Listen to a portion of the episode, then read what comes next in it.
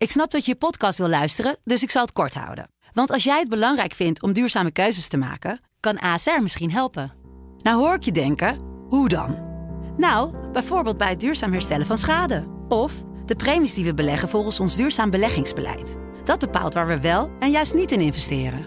Wil je meer weten over welke duurzame keuzes ASR maakt? Ga dan naar asr.nl slash duurzame keuzes. ASR doet het. Zo, dan kan je nu lekker naar je podcast luisteren.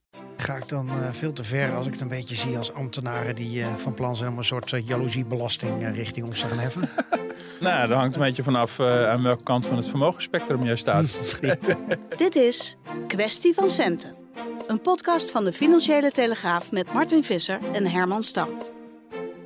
Hartelijk welkom. Ik uh, ben nog blijer dan anders, uh, Martin, om je te zien. We zien elkaar natuurlijk iets minder vaak, want uh, we werken niet meer op dezelfde redactie. Nee, jij zit een treetje hoog op de apenrots nu, hè? Dus ja, is een beetje buiten mijn zicht. Ja. Dank dat je Moet ik heel ver omhoog kijken, ik heb zo last van mijn nek. Maar het nadeel is dat we dan hier gaan zitten. Dan zijn we al een uur aan het praten eigenlijk om even gewoon bij te kletsen. En dan denk ik, oh ja, we gaan het Met de microfoons uit. Ja. ja. nou, dat hopen we maar, hè, want er wordt van alles besproken natuurlijk. En we gaan gewoon nog stug door, ondanks de hitte buiten en iedereen die maar op vakantie gaat. de hitte binnen. Is hier in de studio warm. Maar goed, dat heeft de luisteraar niks Hoe is het bij Huizen Visser? Is dan de airco's al te draaien? Of? Nee, oh nee, dat valt nog mee. Nee, Maar deuren en ramen open. En uh, nou, ja, met de hittegolf wordt het wel, uh, wordt het wel, de horrorzomer, wordt het wel, hij wordt het wel lastig, wordt het wel warm. Maar goed. Dus, uh, we zijn nog twee weken te beluisteren, als ik het goed heb, ja. voordat wij zelf op reces gaan. Ja. En we hebben wat moois te bespreken, want nou ja, er kwam opeens een rapport. Ik had eigenlijk bijna medelijden met je. Ik zat met je te appen van, en kan je het rapport ook even helemaal lezen? Dat ja. gaat over de, nou ja, een beetje simpel gezegd, over belastingmaatregelen, de hervorming van het belastingstelsel. Ja, het brengt de vermogens in Nederland in kaart. En daar komen natuurlijk allemaal voorstellen voor belastingvorming uit. Ja, en we zeker. noemen het de IBO. IBO. IBO. Interdepartementaal Beleidsoverleg, IBO. Nou goed, dat mag je meteen weer vergeten. Het is gewoon je Haagse jargon. Er zijn al heel veel IBO-rapporten geweest. En uh, die zijn voor mij als journalist heel nuttig. Want er zijn ook IBO-rapporten geweest over de, de toeslagen. Uh, nou, over van alles en nog wat. Mm. En uh, dat zijn altijd grote thema's. Dat zijn adviezen waar meestal niet ogenblikkelijk iets mee wordt gedaan, maar wat vaak wel heel uh, invloedrijk is voor het verdere Haagse debat. Omdat daar in één rapport alle feiten en cijfers staan, plus allerlei opties om het beleid in te grijpen. Bijvoorbeeld het IBO-rapport over toeslagen. Als ik wil weten hoeveel toeslagen hadden we ook alweer en om hoeveel geld ging er ook weer om, dan staat er ook, staat ook allemaal in. Een helemaal goede uitleg van over hoe het werkt. En je ziet dus in debatten over bijvoorbeeld het hervorming van toeslagen, dat ze altijd weer teruggrijpen op dat soort uh, stukken. En het zijn dus stukken gemaakt door ambtenaren van allerlei pluimage. En dit, en dit IBO-rapport is voorgezeten door Laura van Geest. Uh, Ook een ambtenaar? Maar... Ja, de voorzitter van de Autoriteit Financiële Markt. Dus mm -hmm. lange tijd is hij uh, een van de belangrijkste ambtenaren van Gerrit Salm geweest. Destijds de Financiën. Daarna directeur van het Centraal Planbureau. En nu alweer een tijdje bij uh, Autoriteit Financiële Markten. En zij heeft dit rapport gedaan met een groep mensen. En ga ik dan veel te ver als ik het een beetje zie als ambtenaren die van plan zijn om een soort jaloeziebelasting richting ons te gaan heffen? Of is dat iets te kort door de bocht? Nou, dat hangt een beetje vanaf uh, aan welke kant van het vermogensspectrum jij staat. oh, ja, ja, dan ga je me weer indelen in hokjes. Hè? Dat mag niet. nou, dat, dat, dat, kan, maar dat zullen we straks wel zien. Of, of je het je jaloezie vindt of niet. Ja, nou laten we het gewoon eens even afpellen. Hè? Want het is, ja. uh, de, hoeveel bladzijden heb je gelezen, Zetel, of niet? Nou, ik heb in ieder geval even naar een aantal concrete beleidsvoorstellen uh, gekeken. En die hebben ook in de krant uitgevoerig over geschreven. Mm -hmm. dat is ook de moeite van het teruglezen even waard mocht je dat gemist hebben. En uh, nou, dat zet zeker in het begin van het rapport heel heldere overzicht van gewoon de feiten. En dat is wel even nuttig van waar hebben we het precies over. Als we het hebben over vermogensongelijkheid. Ja, ik zat al een soort uh, schot voor de boeg. Nee, moet ik natuurlijk eigenlijk helemaal niet doen. Dat is veel te veel leidend. Wat, wat vond jij het belangrijkste punt wat je er, erin zag? Nou, ik, ik vond het vooral een bevestiging. Want het viel me op in de berichtgeving werd gezegd dat de ongelijkheid qua vermogens groter is dan we steeds dachten. Maar dit bevestigt ook wel een rapport uit 2021 de stad. bedoel, dat in Nederland is de inkomensongelijkheid vrij klein, maar de vermogensongelijkheid is behoorlijk groot. Uh, er zijn natuurlijk twee verschillende dingen. Hè? Bedoel, uh, uh, het verschil tussen, weet ik wat, de laagstbetaalde flexwerker en, en de CEO. Dus dat is echt inkomen. Die verschillen zijn ook fors, maar die zijn in andere landen soms nog veel forser. Hm. Maar in Nederland is het verschil tussen mensen met heel veel vermogen en mensen met, met negatief vermogen, die verschillen zijn wel heel erg groot. En ik vind het wel opvallend dat daar uh, heel veel aandacht voor blijft bestaan. Uh, je kunt je vast herinneren dat een aantal jaar geleden die uh, Franse econoom Piketty. Nou, Martin, zijn, ik heb jouw samenvatting erover gelezen. Oh, kijk, daar goed, een, heel eh, goed. een, een hand, daar heeft zelfs eh, premier Rutte ooit naar verwezen, toch? ja, het ja. boek wat je met Wouter eh, van Berg hebt Ja, geschreven, toch? ja, Om dat zeker, ja. dikkere boek weer samen te vatten. Ja, ja, dus eh, dat heb je gelezen, hoor. Ja. goed zeg. Ja. Ja. En eh, er is ook een deel 2 uit. Hè? Ik lees nog wel eens een boek. ja. Maar in ieder geval, eh, dus die man heeft natuurlijk eh, heel veel exemplaren van, de, van die vuistdikke boeken verkocht over de hele wereld. Hij is naar Nederland gehaald, eh, als een held onthaald door eh, de GroenLinks eh, destijds. Maar je ziet dus dat die discussie die hij heeft aangezwengeld gewoon hier to say is. Die blijft dus wel, eh, die Mhm. blijft dus onder ons. En je ziet dus dat de politieke agenda dus in die zin ook verschuift. En nu met ehm, alle gedoe rondom box 3, de vermogensbelasting en de herstelbetalingen die er gaan komen eh, vanwege te veel geïnde spaartax. Zie je dat er een hele discussie is over, oh ja, maar dit is misschien weer een goed moment om opnieuw naar vermogens te gaan kijken. Dus dat vind ik vooral heel erg opvallend. En dat staat hier gewoon, hier wordt het ook gewoon klip en klaar neergezet. De vermogensongelijkheid is groot. En eh, ook de, de stelling eh, dat als de ongelijkheid te groot is, dat dat ook niet goed is. Ik bedoel, dat de economen niet precies weten waar, waar de balans eh, zit. Maar eh, ja, dat het, dat het ook gewoon nadelig kan zijn voor je economie. Ja, laten we eerst eens even luisteren naar wat mensen uit de Tweede Kamer die ook wat zeggen over die vermogensongelijkheid. Vermogensongelijkheid. Daar zit de kiem van het ongenoegen. Ruim 2000 superrijkste Nederlanders die bezitten evenveel als 10 miljoen, 10 miljoen andere Nederlanders. Ik vind die grote vermogensongelijkheid in Nederland ongewenst. Ja, eh, het hele linkse spectrum hebben we langs horen komen. Ja. Met Marijnissen, Ploemen en eh, Klaver. Ongewenst. En daar, eh Sander Schimmelpenning neemt er ook een beetje het voortouw in. En, Ja. met, series, of noemde je die Ja. al? Ja, je hebt het is, het is nu heel, heel breed, eh, eh, die stelling dat het ongewenst is, is best wel breed geaccepteerd inmiddels. Overigens vind ik het wel het onderzoek waard om dat nog eens op een rij te zetten in welke mate dat nou precies is, eerlijk gezegd. Want dat zag En waar komt het vandaan vooral? Omdat, nou, nou dat, dat, wat ik terug hier zag is van eh, als je te veel vermogen hebt bij een kleine groep, dan concentreer je economische en politieke macht. Dat zag je in het boek van Piketty ook terug. Alleen Piketty heeft het dan heel erg over Amerika. Mhm. Waar het natuurlijk wel zo is dat vermogende partijen, of het nou bedrijven zijn of individuen, dus ook politieke macht kunnen kopen. Kijk, dat hebben we natuurlijk in Nederland Voor ons gevoel niet. of nauwelijks. Mhm. Dus in die zin vind ik wel, voordat je echt heel vergaande dingen gaat doen, moet je dat natuurlijk wel, moet je natuurlijk wel echt goed duidelijk hebben waar ongelijkheid ongewenst wordt. Je kan ook nog moreel ongewenst vinden. Dat zal de linkse, linkse politici zullen het al snel eh, moreel ongewenst ook vinden.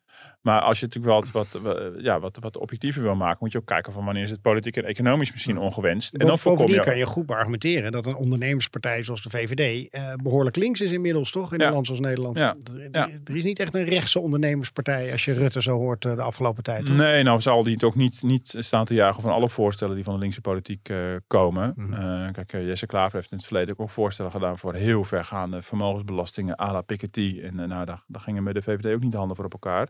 Je kan natuurlijk belanden in de discussie waar jij mee begon met de jaloeziebelasting. En dat heeft natuurlijk mee te maken van gun je dan iemand anders zijn vermogen of zijn rijkdom niet. Daar mag je het over hebben, maar daar zou het eigenlijk niet over moeten gaan. Het zou eigenlijk moeten gaan van wanneer is zijn er verschillen in het land die hebben die echt gewoon nadelige gevolgen. Ik bedoel, ik hoor die Ploemen ook zeggen dat de vermogensongelijkheid de kiem is van alle ontevredenheid in Nederland. Nou, dat waag ik te betwijfelen. Mm. Ik betwijfel ten zeerste of dat, of dat het geval is. Dus eh, op die manier kan je deze discussie allemaal voor je eigen karretje spannen. Ik denk dat ik heel veel ontevredenheid in, in Nederland op dit moment vooral ook te maken heeft met de politiek. En eh, het gevoel niet gehoord te worden. Het gevoel van onmacht. De indruk dat de politiek onze problemen niet meer kan oplossen. Nou, waar we het laatst over hadden. Een Gronings eh, gedupeerde van de gasboringen. Die tegen de parlementaire enquête zegt. Voor mij is er geen overheid meer. Mhm. Nou, dat, is, dat heeft niets met vermogensongelijkheid te maken. Dus je moet wel, ik denk wel dat je het wel zakelijk moet houden. Van waar hebben we het precies over? En hoe ongewenst is het precies? Maar het is wel een feit. En dat wordt bevestigd weer in dit, eh, in dit stuk is dat eh, vermogen in Nederland wel geconcentreerd is bij een vrij kleine groep. De, even voor het, voor het beeld. De 10% rijkste mensen in Nederland, die hebben 61% van het vermogen. Mhm. Dus dat is echt een concentratie. En dan heb je volgens nog de top 1%. Dus 1% van de mensen heeft 26%, van, meer dan een kwart van het vermogen in En dan hebben we het wel over vermogen wat in Nederland dan is. Want ze hebben Ja. waarschijnlijk ook nog wat buitenlands Ja, vermogen. nee, dat- maar dat tellen we allemaal niet mee. Ehm, nou, dat weet ik eerlijk gezegd Nee. niet. Maar in ieder geval, je hebt dus wel een concentratie van, dat is gewoon wel een feit. En het, de ongelijkheid in vermogen is in Nederland groter dan in heel veel andere landen. Dus daar sp- springt Nederland wel erg in uit. En dat is natuurlijk in die zin natuurlijk wel frappant. Want wij dachten altijd dat we een heel erg egalitair landje waren. Maar het vermogen springt er heel erg uit. En ook als je pensioenen erin be- eh, betrekt. En waar moet je aan denken dan even voor de luisteraar qua eh, vermogen? Dat is vooral dan vastgoed eh, in bedrijven. Ja, nou dat is wel interessant. Want dat schrijven ze ook. Dat vooral die top 1%, dat is echt een heel specifieke groep. Die top 1% die heeft heel veel vermogen in box 2 zitten. En eh, box 2 zijn natuurlijk de BV's. En eh, die hebben allemaal een aanmerkelijk belang.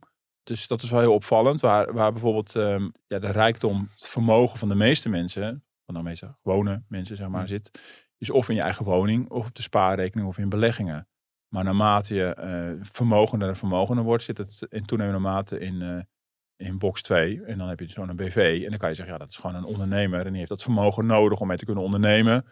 Nou, ik had toevallig, ik kom net Het is toch trouwens ook heel uh, onnauwkeurig, tenminste dat beweren altijd vermogende mensen. Dan krijg je ook altijd zo'n top 10 van de quote uh, elk jaar. En dan begint het ook altijd over van, nou klopt voor geen meter. Dat is helemaal niet goed na te zoeken. Ja. Hoe, hoe kan zo'n Laura van Geest dat wel dan? Nou, dat, dat kan door, uh, door de cijfers van de, de, de Belastingdienst goed door te akkeren. Mm -hmm. die, de Belastingdienst heeft vergaande cijfers. Van mij is Belastingdienst en CBS. Of CBS stelt de beschikking, ik weet niet precies hoe dat gaat. De, de afgelopen jaren zijn er meerdere van dit soort rapporten geweest. En dan, dan kan je uh, op geanonimiseerde basis vrij fijnmazig uh, kijken naar, uh, naar de gegevens die er zijn. Kijk, en wat de quote doet, is het op een persoon te plakken. Ja. En dan moet je gaan inschatten, wat is jouw bedrijf ongeveer waard. Dat is, dat is dit nog niet eens. Hè. Dat zijn gewoon de vermogens die echt geregistreerd zijn bij de Belastingdienst. Mm. Dus dit zijn alle gegevens die ook bekend zijn bij de Belastingdienst. En dan kan je gewoon, gewoon kijken hoeveel vermogen is er in Nederland op, in box 3. Dus aan spaarrekeningen, beleggingen en eigen woning. En in box 2, dat weten we allemaal. En die kan je dan op een gegeven moment gaan uitsplitsen. Van nou, waar, waar, zitten die dan precies? En dan kan je natuurlijk van die tabellen maken waarbij je het concentreert bij steeds een kleinere groep. Dus in die zin is het echt wel anders dan die exercitie van de quote. Mm. Waar het ook een beetje een slag naar wordt geslagen op echt op, op individueel niveau. Ja. Overigens is het wel aardig om te, om te zeggen dat, um, ik noemde natuurlijk net al uh, box 3, het spaargeld en eigen woning. Maar voor heel veel mensen wordt, het, wordt een vermogen vooral opgebouwd aan pensioen.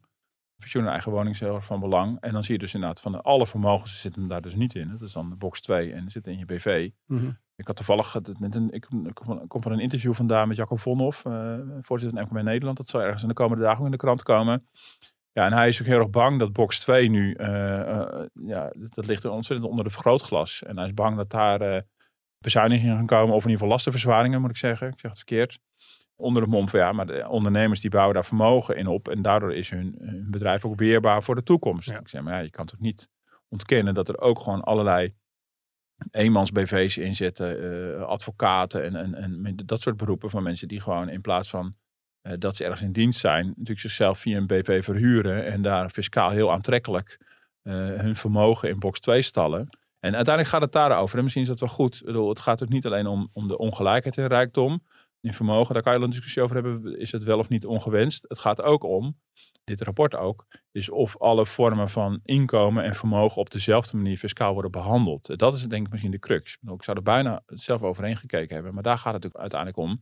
De discussie over box 2 heeft natuurlijk alles mee te maken dat uh, box 2 fiscaal anders wordt behandeld dan andere vormen van inkomen en vermogen. Ik denk dat dat wel duidelijk is, dat oké, misschien is het niet echt te bewijzen dat vermogensongelijkheid heel aantoonbare economische of politieke nadelen heeft. Maar je kan natuurlijk wel laten zien dat er een ongelijkheid ook wordt versterkt.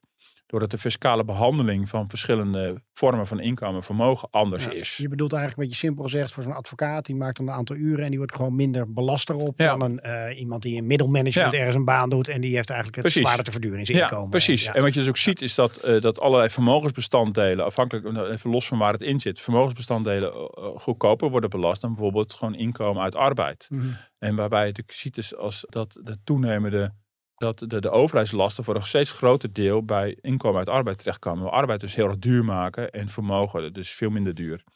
En dat heeft wel een zelfversterkend effect. Dan krijg je natuurlijk een beetje het populaire gedoe van de rijken worden rijker. En dat klopt in die zin natuurlijk ook wel. Als je natuurlijk mensen met heel veel vermogen, die de juiste fiscale wegen kennen, als je die dus fiscaal dus inderdaad ook gewoon steeds een beetje helpt, help je ook aan het Dan- verdere vermogensaanwas van precies die groep. En Ja. dus de vraag of je, dat, of je dat moet willen. En daar zou ook een rechtse VVD iets van kunnen vinden. Van, is Maar dat daar, wat je wil? Daar, daar vindt Rutte iets van. Want die zegt, eh, luister, ik ga proberen de, de, de minder eh, belasting te doen op arbeid en Ja. meer op bezit. Ja. Toch? Dat is een beetje de, de- Ja. het uitgangspunt Maar ja, richting Prinsjesdag. Ja, omdat, maar dus de eh, vraag is hoe dat nu gaat uitpakken. Dat moet dus nu blijken hoe dat, en of dat met Prinsjesdag al helemaal uitgewerkt wordt. Dat weet ik ook niet zo goed. Nou, eh, dat vind ik nog een beetje onduidelijk. In het kader van die box 3 discussie willen ze natuurlijk wel nadenken. Oké, van eh, dat gaat heel veel geld kosten. Die eh, de, terugbetalen van eh, die veel, te veel gevraagde belasting. En, en we moeten een nieuwe, een nieuwe vorm van belasting komen, ja, grijpen ze dat moment ook echt aan om vermogenswaarde te gaan belasten. Of mensen met meer vermogenswaarde te belasten. Mhm. Ja, kijk, idealitair, en dat komt hier natuurlijk ook wel uit, moet je echt een vergaande belastingstelsel hebben. Omdat je opnieuw moet gaan kijken, kunnen ervoor zorgen dat we alle verschillende stromen en inkomens en vermogens op een gelijkwaardige manier belasten.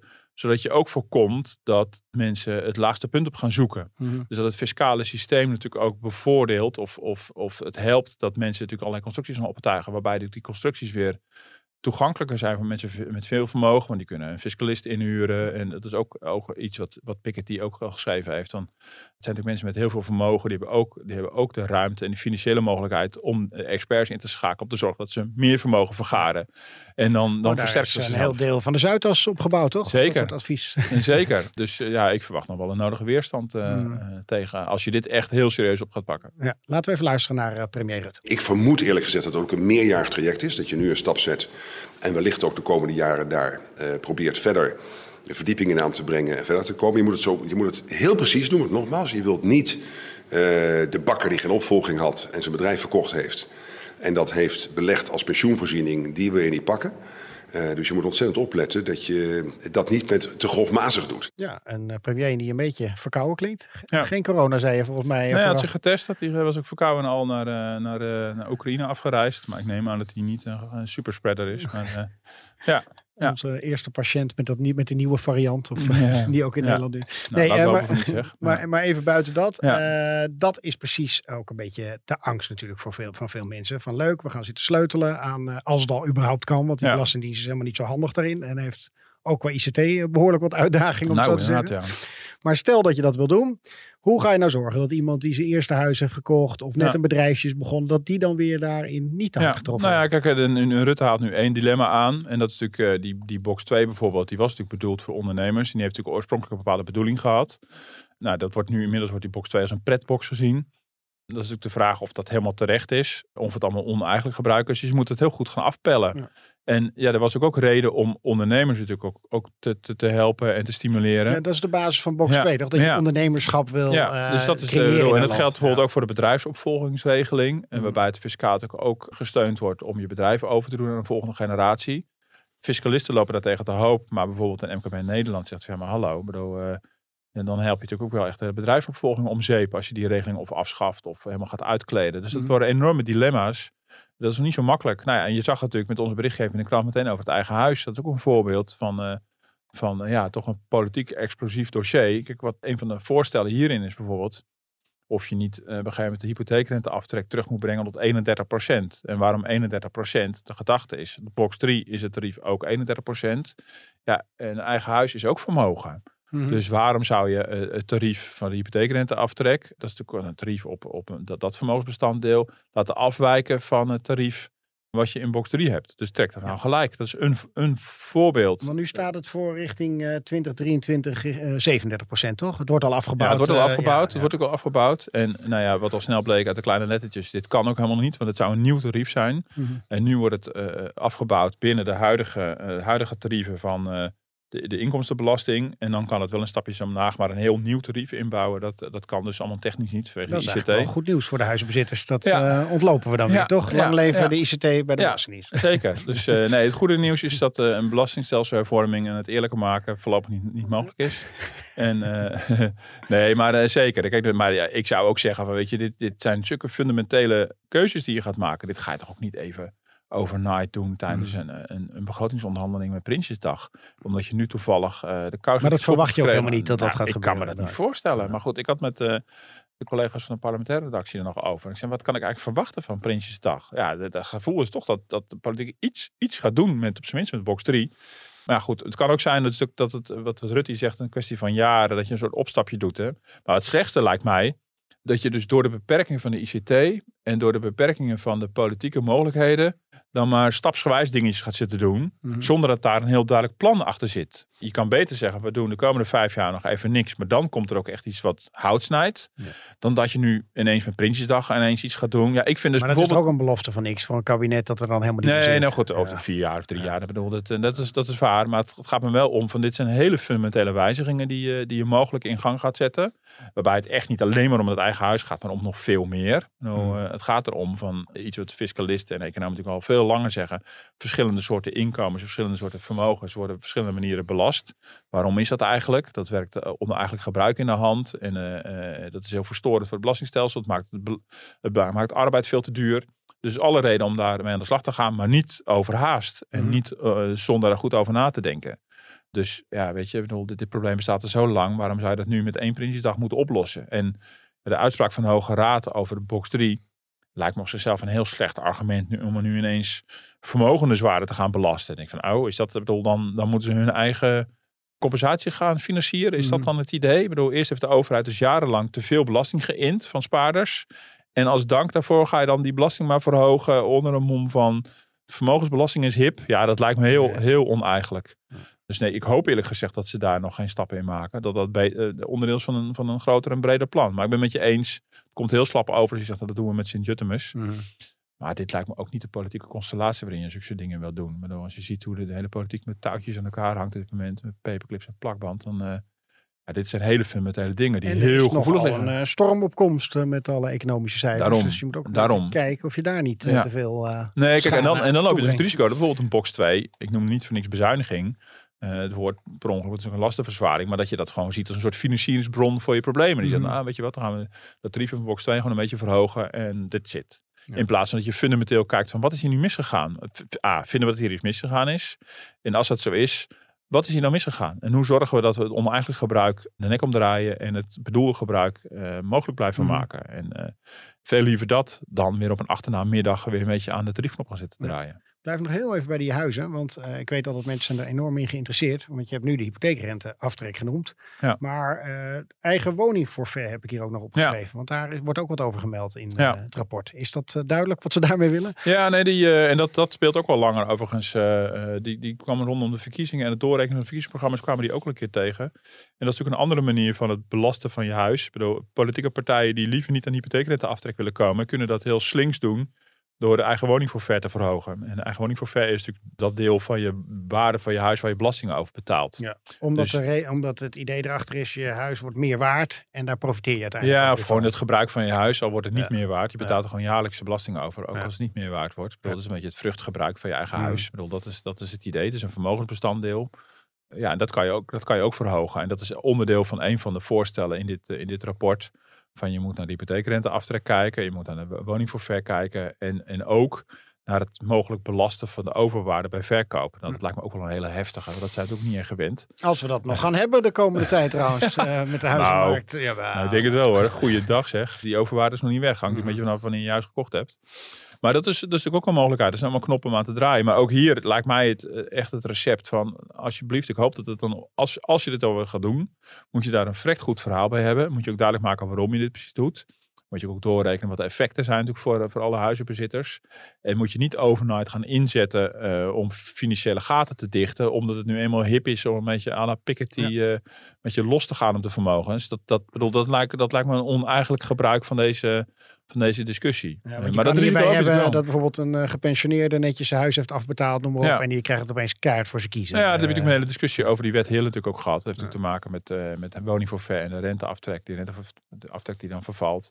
Nou goed, eh, het wordt een beetje te ver voor nu. Maar de wet Hille, ja. Ja, Ja, ja, Dus, dus in die zin wordt er wel ook naar die woningforfait gekeken. En, en, maar ja, ik bedoel, uiteindelijk, dat is natuurlijk een hele fundamentele vraag. Vinden we een eigen woning een vermogensbestanddeel, zoals een spaarrekening en zoals een belegging, die, we, die je eigenlijk zou moeten belasten? En als Mhm. dat zo is, ja, hoe doe je dat dan? En Ja. via de eigen woningforfait belast je hem dus al een beetje. Maar ja, we komen natuurlijk uit een heel, een heel andere Ja. tijd, waarin je Ja, ik vooral... word er in de basis zagrijnig van, omdat ik denk, je hebt het zo lopen motiveren dat mensen een eigen huis moesten kopen. En Ja. dan ga je er nu toch allemaal weer extra regeltjes op gooien, waardoor dat weer minder aantrekkelijk wordt. Dat vind ik een beetje het Ja, oneerlijke. nou, dan moet je natuurlijk, vragen, dan moet je natuurlijk afvragen van waarom, waarom stimuleer je die eigen huisbezit? Mhm. waar, waar doe je dat precies voor? En ik denk dat er hele goede argumenten voor zijn om dat, eh, om dat te doen. Want het goed is voor de, voor de leefbaarheid van een buurt. Nou, daar wordt wel eens aan getwijfeld, maar ik zie het bij mezelf in de wijk. Uh, Eiburg, daar is koop en, en uh, sociale huren dwars door elkaar heen. Mhm. Dus de ene straat is, uh, is koop en dan ga je de hoek om en is het sociale huur. Nou, het spijt me verschrikkelijk, maar je ziet het bij de vuilnisbakken, het verschil. Dat, is, Mhm. echt, dat is echt waar. Dus ja, uh, ervaring en is één. Nou, je koopt natuurlijk statistisch gezien geen zak voor. Maar het is, is ik denk grosso modo wel zo dat uh, het algemeen mensen hun eigen woning op een andere manier in die straat anders mee omgaan. Ja. Als VVE, we hebben een VVE met het hele blok, voel je ook met je verantwoordelijk echt voor die hele buurt. Er gebeuren gewoon hele andere dingen. Ik was van de week was ik nog bij uh, een huizenblok iets verderop, waar ze een prachtige binnentuin als, als huizenbezitters van die, dat hele blok met elkaar hebben opgetuigd. Ja, ik wil niet zeggen dat huurders dat per definitie niet zullen doen. Dat is misschien wel heel generaliserend. Maar natuurlijk doet het iets met de cohesie van een wijk. Als je ook verbonden voelt. Als je weet, ik ga hier langjarig wonen. Ik heb hier geld in gestoken. Ik heb er belang bij dat het waarde van het huis behouden blijft. Maar goed, Mm. er is dus reden om eigen woningbezit uh, aan te moedigen. Maar ook omdat het een vermogensbestanddeel is. Ook omdat ik weet van over zoveel jaar heb ik dat afgelost. En dan weet ik als ik met pensioen ga. Op een zeker moment valt die woning ook vrij. En uh, een deel van mijn pensioen is gewoon mijn eigen huis. Maar dan is het natuurlijk ook fair om te kijken of ja, mijn spaarrekening wordt ook belast. Waarom wordt het eigen woning dan minder belast? Ik bedoel, dus Mhm. op zich is dat een faire vraag. Ik snap alle gevoeligheden ook. Ja, ja, ja. En je hebt ook te maken met de betrouwbaarheid van de overheid. Mensen hebben natuurlijk grote beslissingen genomen. Voor de meeste mensen is het de grootste schuld die je in je leven aangaat voor je eigen woning. Daar kan je niet lopen, uh, het hele verhaal, de, de, de, de regels zo drastisch veranderen. Dat mensen daar echt enorm in, van in de problemen komen. Dat zat ik ook wel te denken hoor, van het belasten van, bij de verkoop van je huis. Je denkt van ja, maar als ik nu wil verhuizen, heb ik gewoon domweg die overwaarde nodig om überhaupt het volgende huis van gelijke omvang te kunnen kopen. Mhm. Ik heb die overwaarde gewoon nodig. Ja. En ik heb nu niet het gevoel dat ik daar rijker van ben geworden. Dat is natuurlijk pas op het moment dat je ooit het huis hebt afgelost, het verkoopt Ja. en in een, in een, eh, in een bejaardenflat gaat, eh, gaat Ja. wonen. En er bestaat er al zoiets als een overdrachtsbelasting. Denk Ja. ja. van, er komt er nog weer een belasting bij. eh, ja. Ja. Nee, dus daarom moet je dat in, in, zijn, in zijn gehele totaliteit. Vandaar ook mijn angst dat, dat, dat er gewoon tussentijds gewoon aan, aan een paar knopjes wordt gedraaid en aan de rest niet. Je moet het in zijn totaliteit moet je dat bekijken, hoe het voor iedereen fair is. En dan moet je ook meenemen van, er wordt heel vaak gezegd, er gaat heel veel geld van de overheid in het eigen huis zitten. Maar hoeveel geld van de overheid zit in de huurwoningen? Dat moet je Mhm. natuurlijk ook daarin meenemen. Maar goed, het simpelste voorbeeld is natuurlijk van ehm, een huurder die, die vermogen opbouwt door zijn spaarrekening. Die moet op een gegeven moment over die spaargeld met die belasting betalen. En een eigen huisbezitter die vermogen opbouwt in zijn eigen huis moet in verhouding veel minder belasting betalen. Ja, dat heeft iets oneerlijks. Daar kan je Mhm. op zich naar kijken. Dat is- vind ik niet, niet, niet onlogisch. Ja, tot mijn vreugd. Ik las je interview natuurlijk met uh, Marnix van Rij, onze staatssecretaris van de Belastingdienst, om het zo te zeggen. En die zei, ja, maar goed, we moeten ook gewoon kijken waar we kunnen bezuinigen eventueel. Ja. Dat vind ik namelijk ook nog wel eens een, uh, een, Ja. een goede term om er eens in te gooien. Van, kijk eens even gewoon of je niet te veel aan het uitgeven bent. Ja, en inmiddels eh, begrijp ik dat eh, minister Kaag dat ook niet per se meer uitsluit. Het is even de vraag of je als de recessie dreigt meteen fors moet gaan bezuinigen. Maar het is wel op zich een goed signaal dat er niet per definitie alleen maar naar, naar lastenverzwaringen wordt gekeken. Dat moet ik wel denken. Er was bij de vorige crisis, bij de eurocrisis, heel veel discussie onder de economen. Van of het kabinet niet veel te hard aan de rem trok destijds. Maar in mijn beleving zat dat vooral bij het feit dat er heel veel lasten eh, zijn verzwaard eh, toen. Eh, opnieuw kijken naar, is de overheid niet te groot geworden? Kan het een onsje minder? Dat lijkt me op zichzelf geen kwaad kunnen. En dan, dan liever kritisch naar je, naar je eigen overheidsapparaat kijken. Dan denken van nou, we gooien de belasting wel her en der omhoog. En doen het onder een mom van vermogensgelijkheid. Gaf hij al een soort voorschotje van, dan kan je hier wel eens naar kijken. Nee. Of uh, kon je hem dat niet ontfutselen? Nee, dit was, al, dit, dit was al, al verrassend dat hij dat zo zei. Je moest ook een beetje doorvragen om te begrijpen of hij dat echt zo bedoelde. En eh, hij zei nog wel, dat kwam overigens niet meer in de, in de uiteindelijke tekst terecht, hadden er geen ruimte meer voor. Wel, hij- hij noemde meteen die investeringsfondsen apart, van dat zijn investeringen, en daar moet je het niet van hebben. Dus hij bedoelde echt andere onderdelen.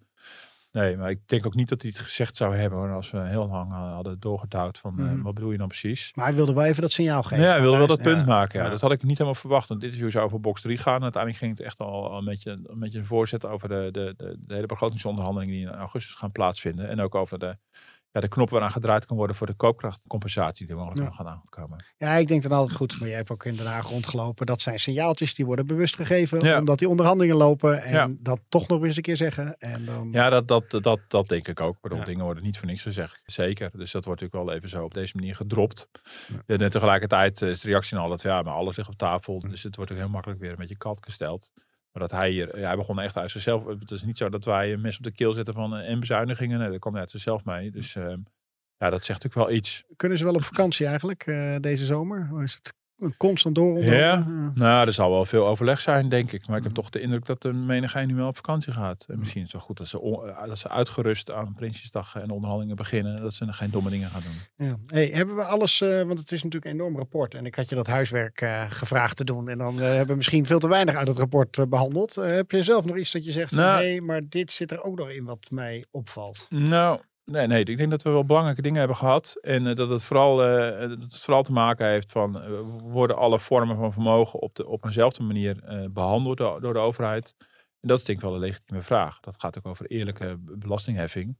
En dan blijf je een beetje weg bij jaloezie of iets dergelijks. En, eh, maar goed, het worden enorme dilemma's. eh, maar voorlopig kan er bij de Belastingdienst heel weinig. Dus ja, dat, is vond ik wel mooi. Dat nieuws hadden we dan een paar dagen later. Eerst de ophef Ja. over het rapport. En dan zo, nou, maak je me niet zo zorgen. Eh, De uitvoering. Het kan eh, voorlopig niet. wordt- 2025 of zo, op zijn vroegst eh, kan het. Ja, Ja. is ook weer geld voor nodig om die belastingdienst beter te laten draaien. Maar goed, daar gaat eh, meneer Van Rij zich eh, druk over maken. Ja. Wij gaan naar eh, de rondvraag. Oftewel, de laatste ronde. Eh, Martin, wat heb je weer voor mooie vogeltjes gezien? Of, eh, ik weet niet, hebben ze het extra zwaarde vogels in deze hitte? Nou, ik, ik, ik, heb, ik ben helemaal niet aan die vogeltjes toegekomen. Ik ben, al- ben alleen maar bezig geweest met de laatste schooldagen van mijn dochter. Oh, die ja. eh, groep 8. De musical. En, En, eh, ja, dus het was echt een soort afscheidstournee. Eerst de musical op donderdagavond en op vrijdag nog weer school. En toen zondag weer een feest. En toen Mm. maandag eh, weer afscheid op school. En nu is het dan echt ook eh, Ja. is het voorbij. Dus eh, nee, onze, onze dagen stonden even helemaal in het teken van, eh, van dat. En alle weemoed die daarmee gepaard gaat. Voelde je je ook meteen zelf heel oud als je dochter naar Ja. de middelbare school... Dat had ik een beetje bij de oudste. Dat ik dacht, oh jee, Ja. nu één die op de middelbare school Ja, gaat. ja, ja, ja, ongelooflijk. En ik heb het gevoel dat ze nu al in een paar dagen tijd al veranderd is. Het is ook, het is ook weer heel mooi om te zien. En jij? En nog een, eh, nou, ik zat me ouderwets op te winden over Brussel weer. Ik geloof dat veel ophef heeft gegeven wat Alexander Bakker, onze correspondent, had geschreven. Dat er toch weer geld bij moest voor het Europees Parlement. Oh, een ja. plek waar we allebei hebben gezeten. En waar wij we ook heel vaak zijn, eh, nou jij wat minder dan ik, volgens mij naar Straatsburg meegegaan voor het Europees Parlement. Had zoiets van, nou het zal wel af en toe met het parlement. ja, ik ben een paar keer geweest, maar ik werd, werd wel doodongelukken van. Dus Ja. nee, ik heb dat een beetje gemeden. En dan moeten weer centen bij. En dan krijg je van die discussies op de radio. Van nee, ze hebben allemaal nog helemaal niet zoveel ambtenaren. En ik van, wat is dat nou voor een discussie? Weet je, je moet gewoon kritisch kijken of ze ze überhaupt nodig hebben. Ja. En of ze niet allemaal extra regels bedenken die wij niet nodig hebben. Nou, komt een beetje een soort paradepaardje van Ja. boven. Maar Ja, dat wil ik toch even gezegd hebben. Niet Ja. het onderwerp van deze podcast. Misschien voor een andere keer weer. Maar ja, ja. ai, ja. De boekentop 10 nemen we volgende week door. ja dat is goed. Ik ben heel mensen- benieuwd. Misschien moeten we dat maar eens doen. Dat we volgende week eh, onze favoriete vakantieboeken eens Oh. eventjes eh, gaan doornemen in de afsluiting. Want dat vinden we, nou ja, je hebt het wel eens gedaan toch? Die rubriek in de krant van leuke economische boeken. Ja, zeker. Dat was economische boek. Ja, dat was met de kerst was het altijd zo. Ja, Ja, misschien moeten we voor de zomers eens gaan aanbevelen. De kleine Piketty van Martin Visser.